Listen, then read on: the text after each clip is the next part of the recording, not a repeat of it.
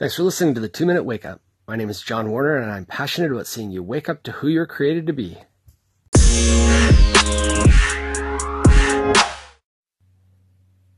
James 1:22 says, "But don't just listen to God's word. You must do what it says. Otherwise, you're only fooling yourselves."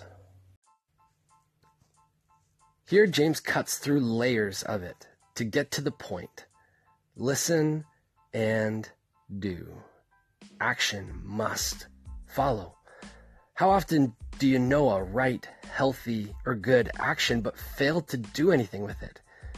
James says in this case, we're only fooling ourselves. In many respects, our time is marked by so many words with so little action. I have friends who mean well. They post comments or they share articles on things that they hold strong opinions of, yet they never actually do anything.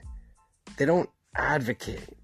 They don't rally. They don't sacrifice. They don't pour themselves out. They don't put their money where their mouth is, and they're fooling themselves.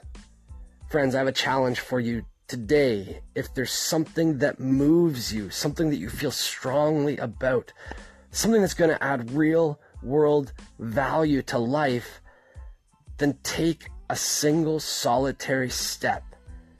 And once you've done that, take another and then one more and begin to create some movement in your life. Stop fooling yourself.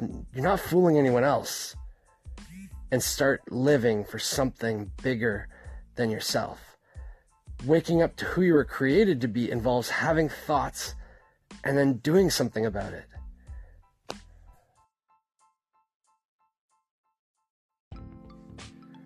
Thanks for listening to the two minute wake up. All right, so I issued a challenge in this episode.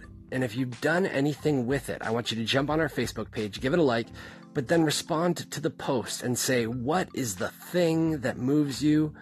And how did you respond? How did you act? What did you do about it? Friends, my name is John, and I hope that our time together helps you wake up to who you were created to be.